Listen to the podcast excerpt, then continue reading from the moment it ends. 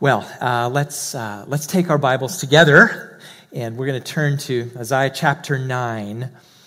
Isaiah chapter 9, verses 1 through 7 for our text this morning. 573 if you use the church Bible, a classic text that's often read and pondered at this time of year. Prophetic word about the Christ and his coming. Isaiah chapter 9, 1 through 7. Let's give our attention to God's word as it is read. I encourage you to follow along in your own Bibles.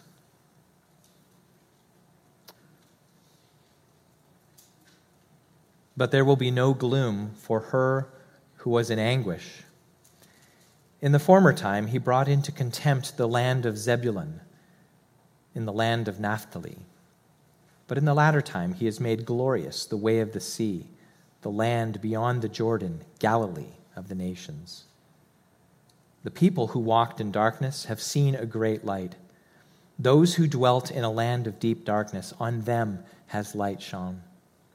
You have multiplied the nation, you have increased its joy. They rejoice before you as with joy at the harvest, as they are glad when they divide the spoil. For the yoke of his burden and the staff for his shoulder, the rod of his oppressor, you have broken as on the day of Midian for every boot of the tramping warrior in battle tumult, and every garment rolled in blood will be burned as fuel for the fire. For to us a child is born, to us a son is given, and the government shall be upon his shoulder, and his name shall be called Wonderful Counselor, Mighty God, Everlasting Father, Prince of Peace. Of the increase of his government and of peace, there will be no end. On the throne of David and over his kingdom, to establish it and to uphold it from this time forth and forevermore. The zeal of the Lord of hosts will do this. This is God's word. Would you join me in a prayer as we prepare?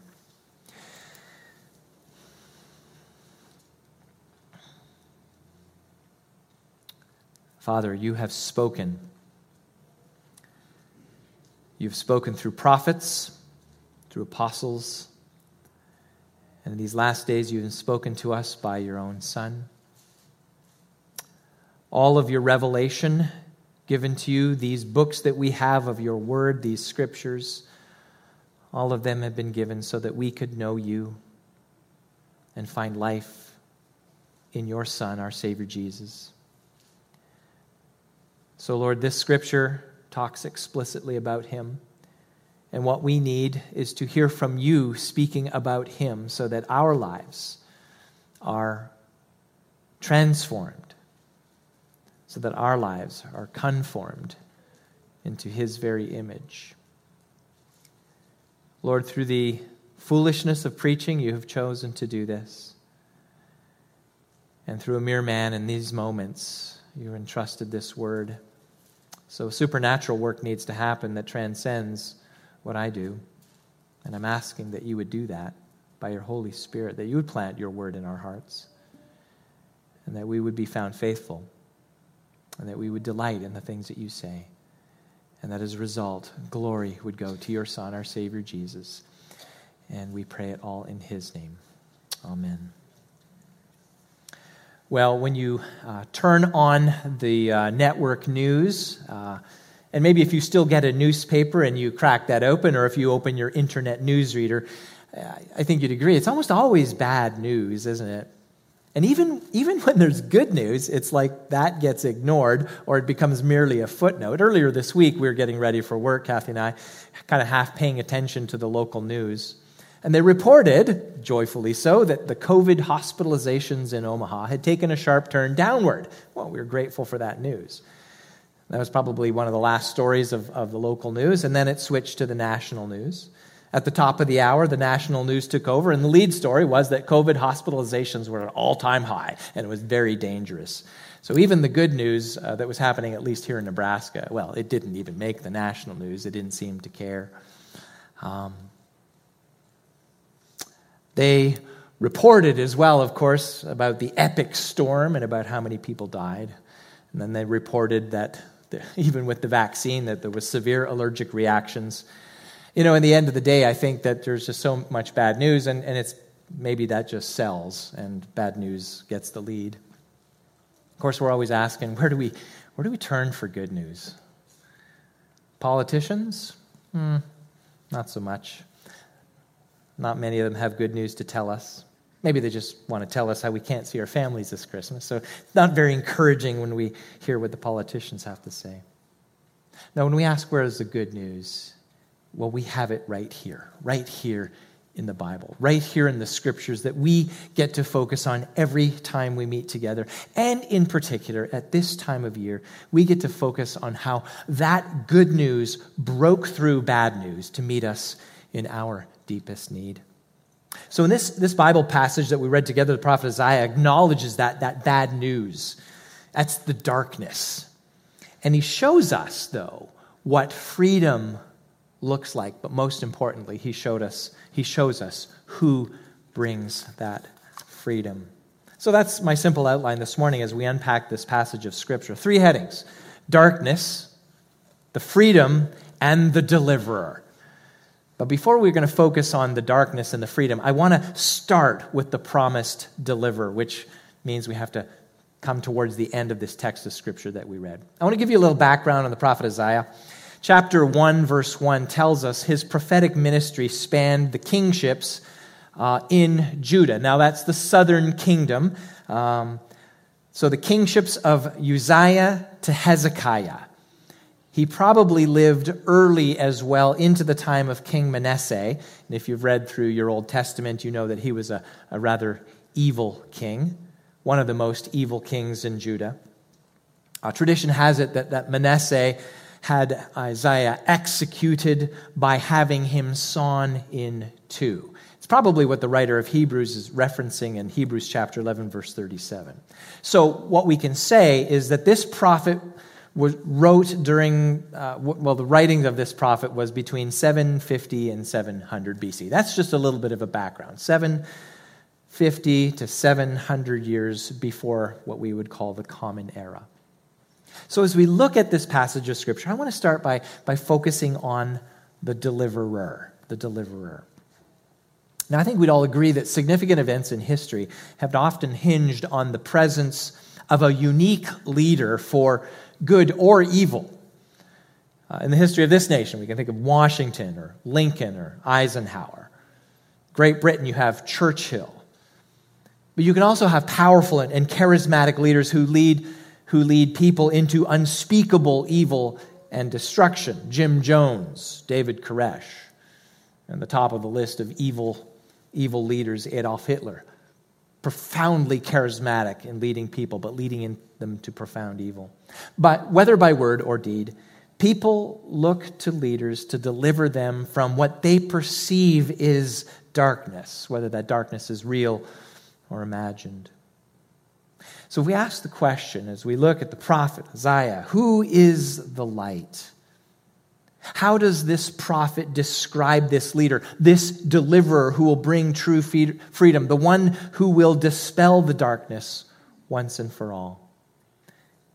And as he tells us in verse 6, it begins with the gift of a child. A child who would, of course, become a man. Look at verse 6. For to us a child is born, to us a son is given.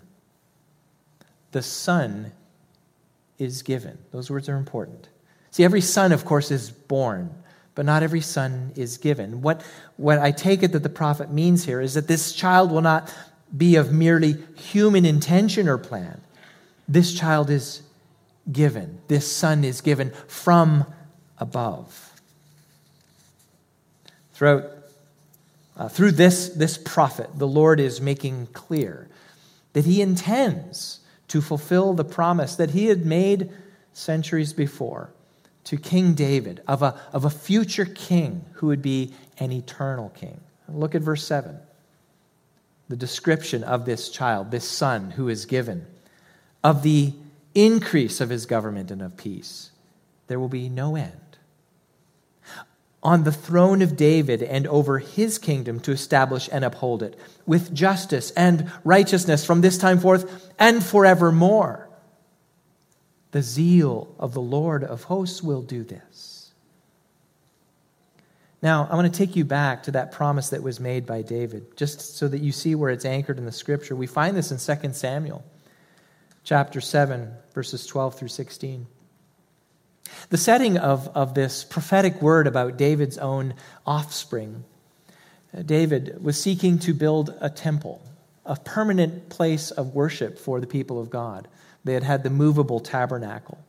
Prophet Nathan came to him and said, Do what's in your heart. But then he came back to him and said, You know what? You're, you're not going to do this. You're, you're a man of blood. The Lord said, Your son, after you, will do this. But mixed into the prophetic word about a son who will build the temple the Lord gives this wonderful, glorious promise.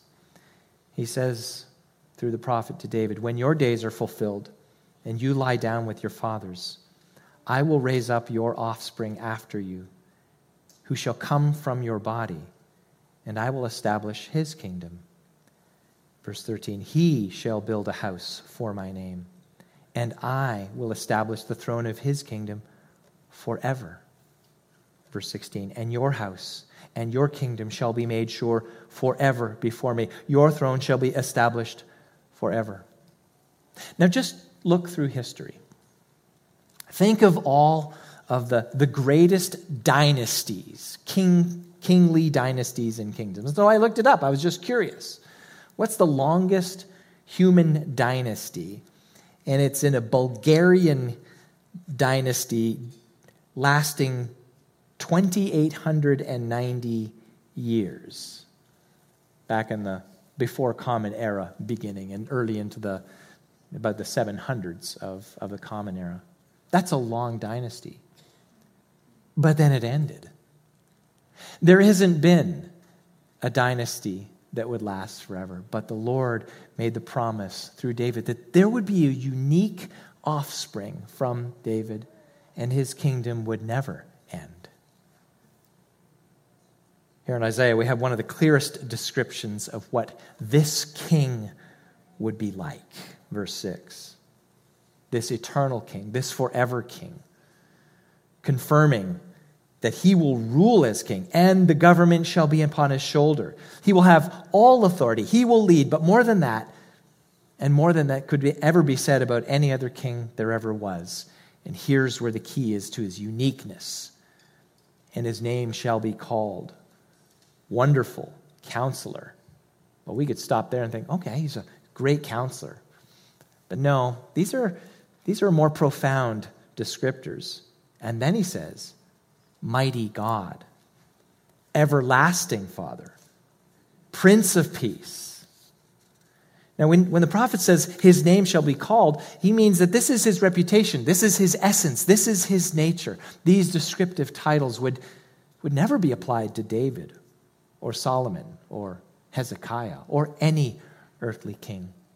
No, this child from above would be like no other king that ever was. And once he assumed the throne, it would never, ever, ever, ever be relinquished. He would never die, and his throne would be everlasting and life giving. And this king you know is Jesus. This king is the divine Son of God, who was conceived by the Holy Spirit in Mary, a merely human being, Mary, but divinely conceived in her, given from above, confirmed as well, as we read the story in the Gospels, confirmed to Joseph by the angel. And so, while God the Father confirmed this truth to Mary before Jesus was born, he confirmed it as well to shepherds, as Josh shared in the, in the children's moment. He confirmed it to shepherds nearby in the night of Jesus' birth who heard and saw that thunderous announcement from a heavenly host of angels. God confirmed it to Simeon and Anna at the temple shortly after Jesus was born when he was presented there. That's Luke 2.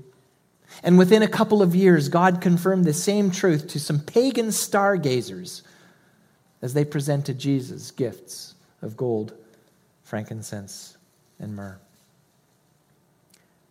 This child is Jesus. he was given from above, as Jesus described in his, in his conversation with Nicodemus. Jesus said to him, God so loved the world that he gave his only Son, that whoever believes in him should not perish, but have eternal life. You see, this Jesus is our deliverer king. He has given us, God has given us his Son. And the greatest enemy, the ultimate enemy that we need to be delivered from is death itself. And Jesus is the one who accomplishes that. Well, second, we move to from the deliverer to the darkness, the context into which the deliverer comes.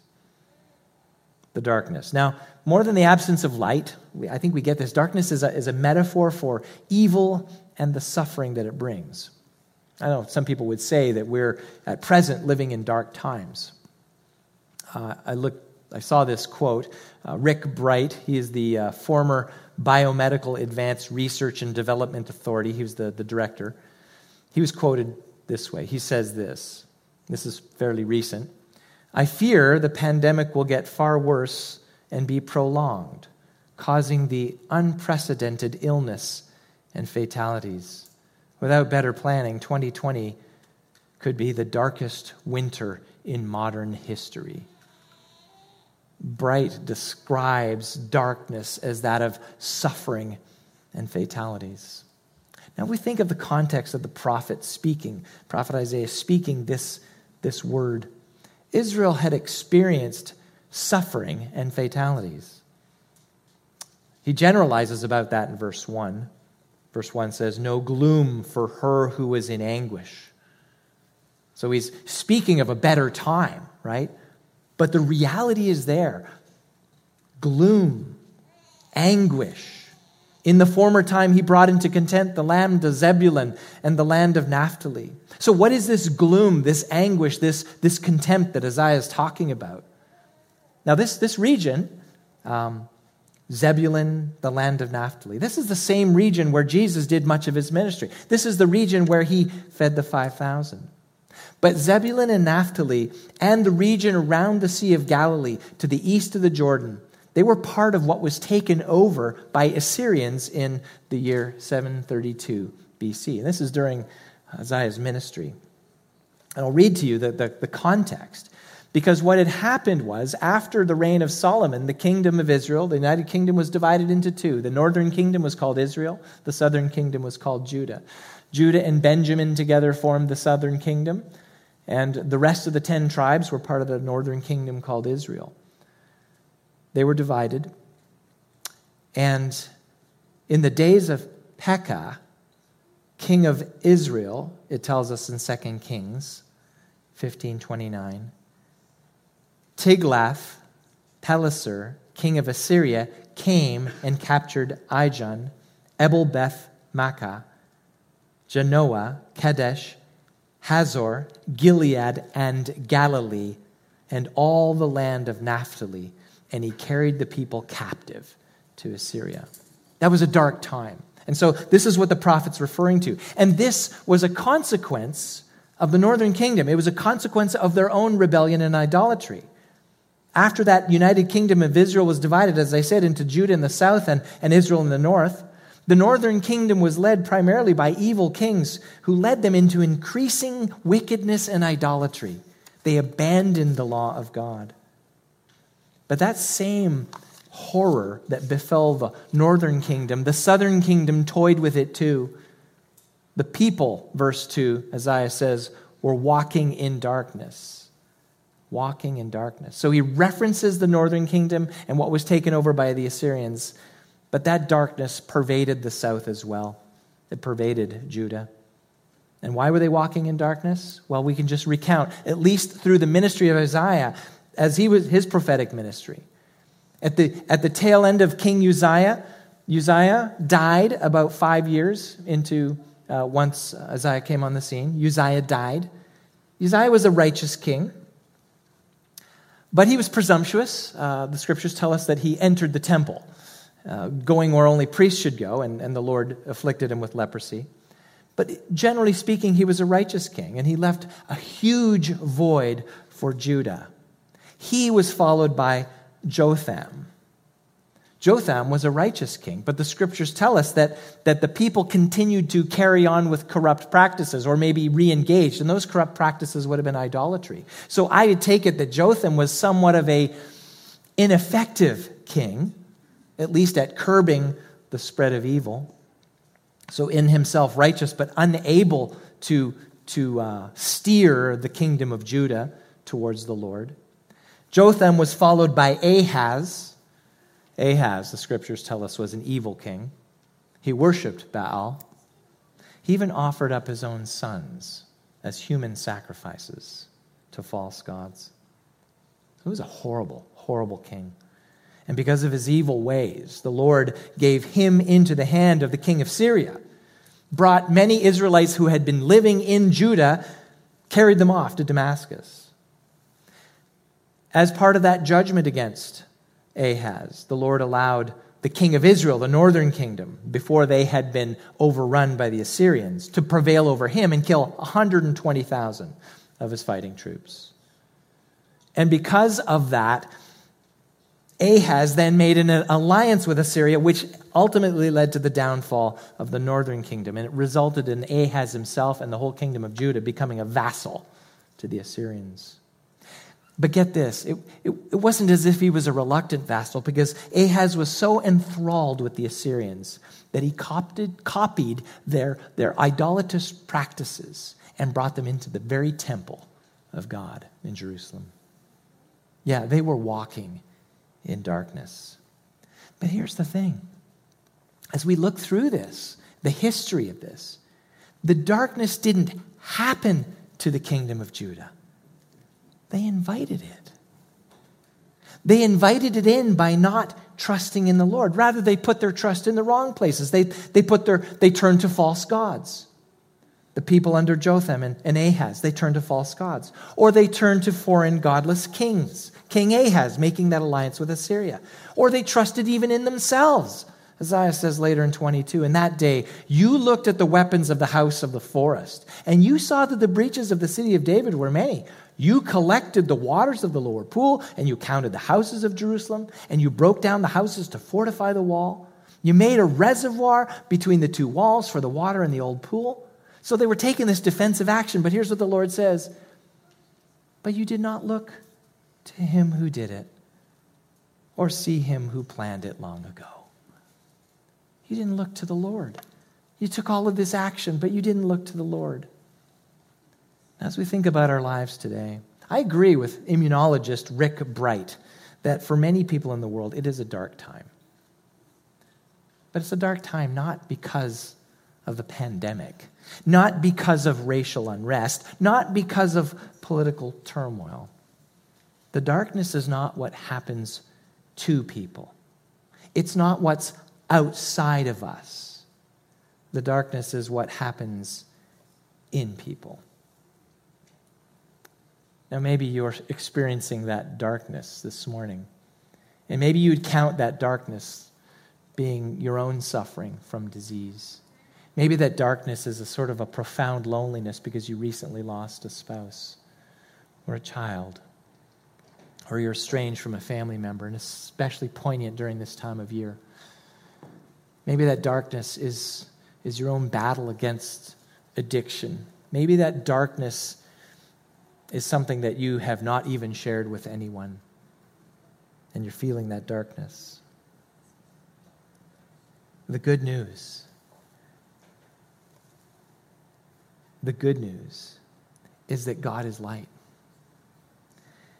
John 1 5 says, God is light, and in him is no darkness at all.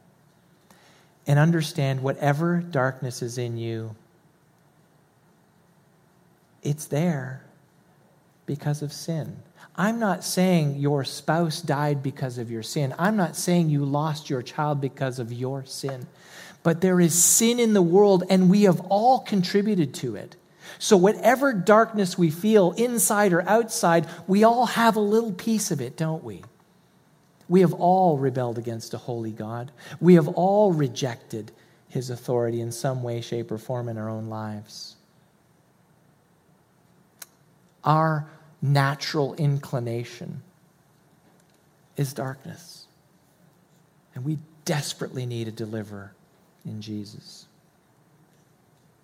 Jesus said this This is the judgment that light has come into the world. And people loved the darkness rather than the light because their works were evil. We have to understand this. Again, we may be tempted to look around us and see all of the evil and blame and just think that the solution is, is, is something, something that's like the right politician, the right policy. Evil works, evil deeds, that flow, those are things that flow from evil hearts. And any darkness that is outside of us is because it began within. It begins, begins with the corrupted human heart. So, so be reminded that the answer to the ills around us are not the politician or the, the technological breakthrough. The cure for the weary world, the good news for the world in darkness, has to come from outside.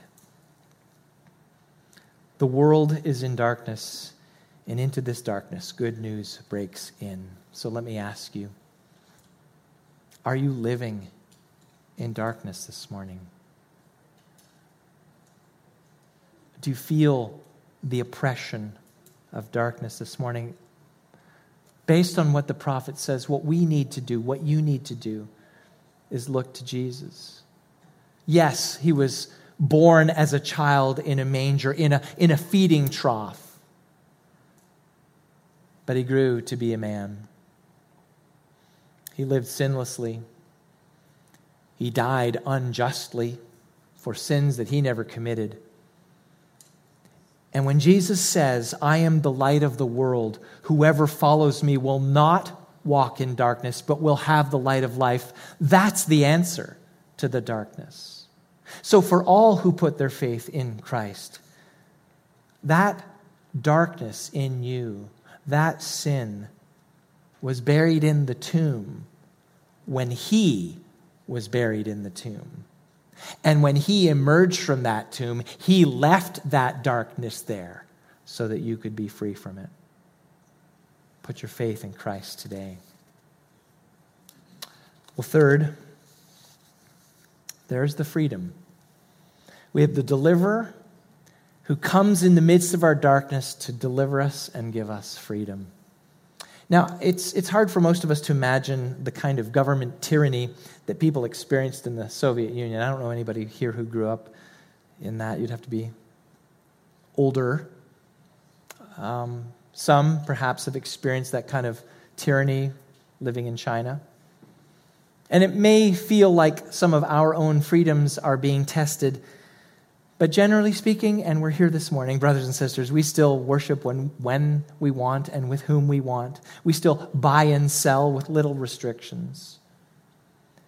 And when we think about the ancient Israelites, they, they gained their national identity as people who were oppressed. And it began effectively with the oppression by their overlords in Egypt. They were then rescued by God, they were given freedom. And God took them on a journey over hundreds of years, patiently waiting and enduring their rebellion to eventually give them a land of their own. And while they did enjoy times of peace and prosperity and relative freedom under King David and King Solomon and other righteous kings, that freedom, if you read through the history of Israel and Judah, it proved to be fragile, quite fragile. Much of their history is a story of threats from other nations and them trying to break free from bondage and enjoy the good land and blessings that God had promised them. But what was God's ultimate plan for his people? Was it enough that they just had a piece of property? Or did God want something more? And how do those promises come to us today? Was, and in the mind of many, perhaps they were thinking, well, if we could just get back to the time of King David, that would be great, but, but really, was the time of King David God's best? At the point where, where the prophet Isaiah declares this word, we have to know that in the unfolding of history, the darkest days for the nation of Israel were still ahead of them. Within 150 years of this time, the Babylonians under Nebuchadnezzar would overrun the kingdom of Judah. They would destroy the temple, raze it to the ground. They would kill or deport many citizens. So, for the people of God, what would true freedom look like? Isaiah gives a picture of that freedom. Now, for Matthew, the gospel writer, that connection is obvious. In Matthew chapter 4, this is one of the benefits of reading through the scriptures. You see these connections between the Old and New Testament. Matthew chapter 4, gospel writer Matthew there describes the beginning of Jesus' ministry. He says this And leaving Nazareth, he went and lived in Capernaum by the sea, in the territory of Zebulun and Naphtali, so that what was spoken by the prophet Isaiah might be fulfilled. And here he quotes from Isaiah 9 the land of Zebulun and the na- land of Naphtali, the way of the sea, beyond the Jordan, Galilee of the Gentiles. The people dwelling in darkness have seen a great light, and for those dwelling in the region of the shadow of death, on them a light has dawned. And from that time on, Jesus began to preach, saying, Repent, for the kingdom of heaven is at hand. Freedom, freedom began with repentance and looking to Christ. Jesus' presence, Jesus' ministry, his message meant freedom for his people. So when we look back in, in, in Isaiah 9, that glorious way of the sea, that's Jesus. Verse 2, they have seen a great light. Who is that? Jesus. On they have seen that great light. On them the light has shone. Who is that? Light, that is Jesus. And the light results in this freedom and prosperity like never before. And again, the prophet using terms that would, would uh, put the focus on the land, but the fulfillment of this is far greater than just the land. But he says this in verse 3, Isaiah 9, verse 3 You have multiplied the nation, you have increased its joy. They rejoice before you, as with joy at the harvest, as they were glad when they divide the spoil. That decimation caused by oppressors, the deportations, the slaughters by foreign invaders, all of that reversed, and the nation multiplied. Joy and gladness for prosperity and abundance. And how was that fulfilled in Christ? They didn't get a piece of property back. No, in a much greater way. Their joy and gladness was multiplied as more and more people came to understand their need for a Savior in Jesus. It was hinted at as the crowds began to follow him in his ministry, as he healed the sick and raised the dead and fed multitudes of people. But it was realized in a more profound way after Jesus was crucified and buried and raised again and as the apostles and other believers in Jesus came to realize, their hope wasn't in a piece of land. It was in the very kingdom of God. First of all, the kingship of Jesus planted in their very hearts, and then the promise of his return when the entire world would come under his rule and authority.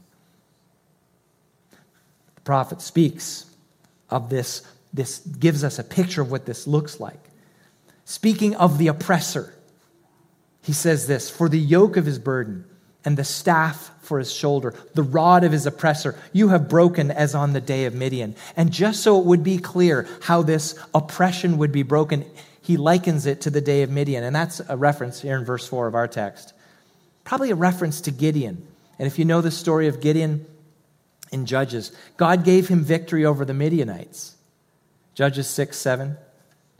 He gave him victory with his tiny little small fighting force. So in the end, the victory was accomplished through the Lord. And Gideon would, would only have to say that the Lord did it. It's clear. This is something that God would do, the freedom that God alone could give.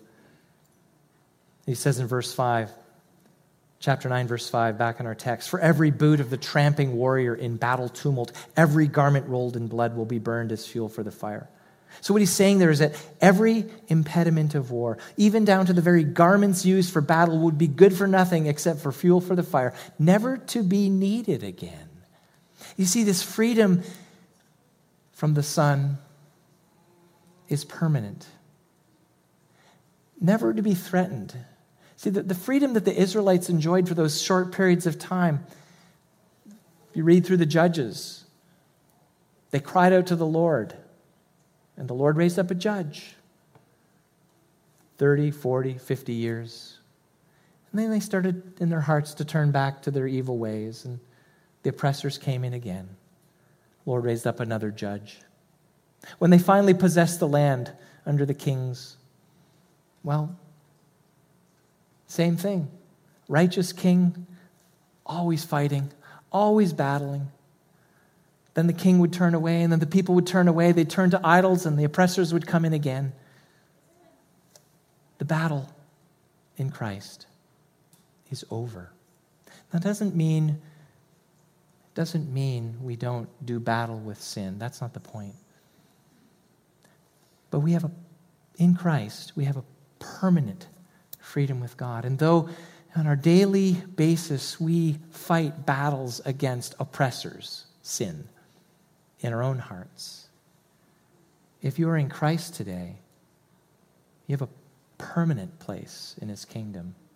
That can't be taken away from you. It cannot be taken away from you. If you've trusted in Christ today, this is what Jesus says about you there's no more slave master.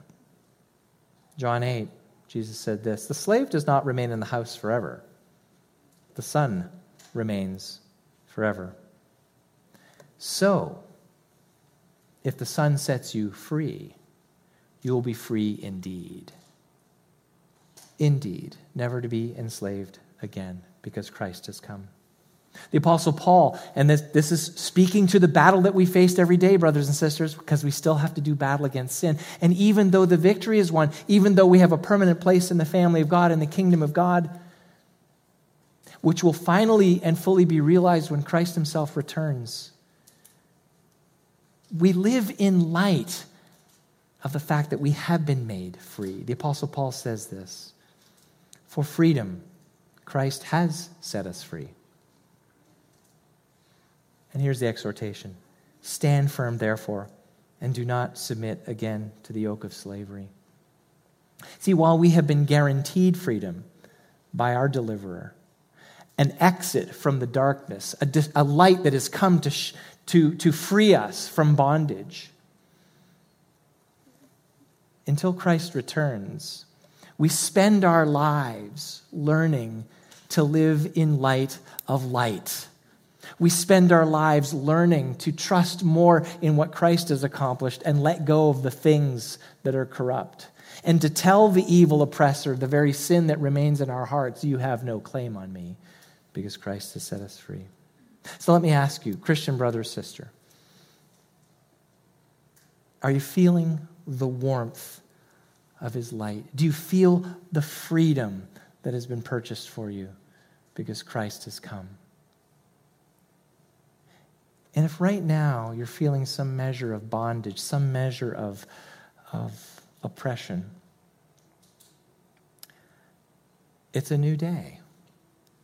And you can simply bring that to Christ Himself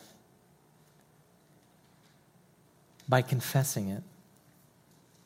1 John 1 9 says, If you confess your sins, He is faithful and just to forgive and cleanse from all unrighteousness. And you know why Jesus can forgive? Because he already went to the cross for you. The price is paid. Your confession is simply a reminder to yourself that Jesus paid it all. Do not submit again to the yoke of slavery. If you felt the warmth of his light, I know, I know that gratitude and joy is what overflows in your heart. Well, the other day, uh, again on the morning news, I, I saw the, the host of this, this news program invited a panel of, of religious leaders.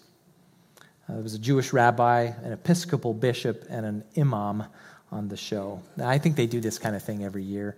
They want to feel some sort of spiritual connection with their audience. Um, anyway, these religious leaders were, were brought into a discussion to discuss how faith, however they defined it, would help people respond to darkness in the world. And that's why I listened up. I thought, oh, well, that's, that's interesting. I wonder what they're going to say. Anyway, the, the rabbi was first to answer, and she, she had an answer. And her answer was this find the light within. And I said to Kathy, I said, oh, I'm going to use that because it's just so dead wrong. There, there's no light within. It's a mass delusion foisted on the world by the evil one. When people see darkness around us and, and everybody agrees these are tough times, well, just find the light within. It's a hopeless message. And even when Christ comes at Bethlehem, the Son, the one on whom is the government, the one who takes up the eternal throne of David, even when he is revealed to us, the world says, Look for light within. There's no light within. It's a mass delusion. The answer to the darkness inside of us is a light that is outside of us, a light from above, the light of Christ Himself. O holy night, I was reminded of these words. Long lay the world in sin and error pining till he appeared and the soul felt its worth. A thrill of hope, the weary world rejoices, for yonder breaks a new and glorious morn. There is a weary world that is so desperate for good news, and we, the people of God, we see who that light is for the darkness. So, brothers and sisters, it's a glorious morn.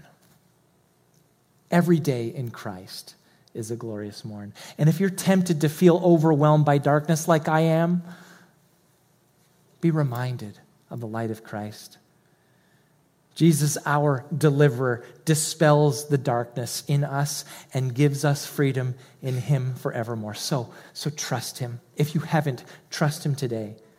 Worship him and build your life around him. And that's good news for the world and for each one of us. Let's pray. Father, we thank you for Christ, who is our life. Thank you for the light.